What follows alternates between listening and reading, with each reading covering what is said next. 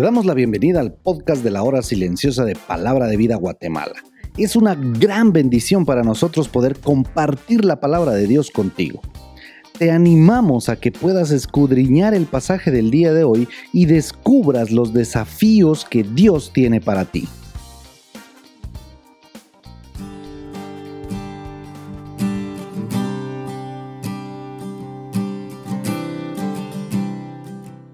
Gracias al Señor, estamos ya a la mitad de este mes de mayo y te damos la bienvenida al podcast de la hora silenciosa de Palabra de Vida Guatemala. Hoy estaremos meditando en el libro de Romanos capítulo 2 de los versículos 17 al versículo 29. Y al darle un vistazo al primer capítulo de esta carta, es como si estuviéramos viendo una película de aquellas en que el actor principal se convierte en el monstruo más horrible, porque ese es el concepto que vemos en el hombre sin Dios.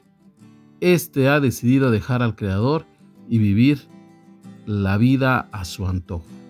Por eso al iniciar este capítulo, el apóstol Pablo deja en claro la verdad del ser humano.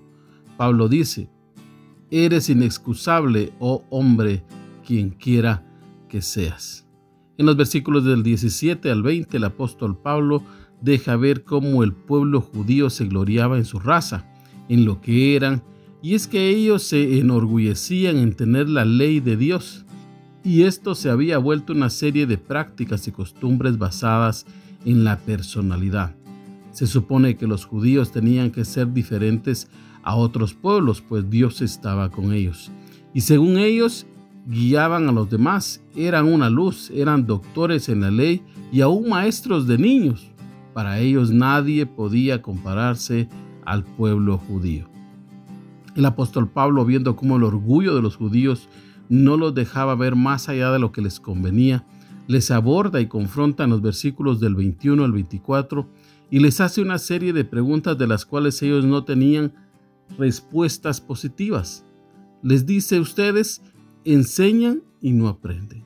Predican que no se robe y roban, que no se adultere y son adúlteros. Odian a los ídolos pero toman las riquezas de sus templos. Se glorían de la ley, pero deshonran a Dios y no le obedecen. Y Pablo dice, con razón los paganos ofenden a Dios por culpa de ustedes. ¿Qué razón tenía el apóstol Santiago cuando dice en su capítulo 4, versículo 17, que el que sabe hacer lo bueno y no lo hace, le es pecado? Esto era parte de la realidad del pueblo judío. Ahora Pablo nos habla de un acto que sin lugar a dudas identificaba a los judíos, la circuncisión. Esta era una práctica la cual consistía en cortar una pequeña parte íntima del cuerpo del varón, que representaba pertenencia del pueblo judío para con Dios. Este era el pacto que Dios había hecho con su pueblo, a lo cual Pablo argumenta con seriedad pues los judíos se enorgullecían de ser elegidos, y esta marca de la circuncisión, según ellos, los hacía diferentes a los demás. Pablo dice, si ustedes quieren cumplir con este rito de la ley y la quebrantan, es como que si no fueran judíos y quebrantan la ley. Pablo dice, ¿quieren ser diferentes? Como cristianos creyentes en Cristo, ustedes deben vivir de una manera distinta, porque la vida cristiana no es una acción externa. Esto viene de adentro, de un cambio de vida hecha por Cristo en tu corazón, que se ve reflejado en tu diario vivir con acciones que muestran a Dios.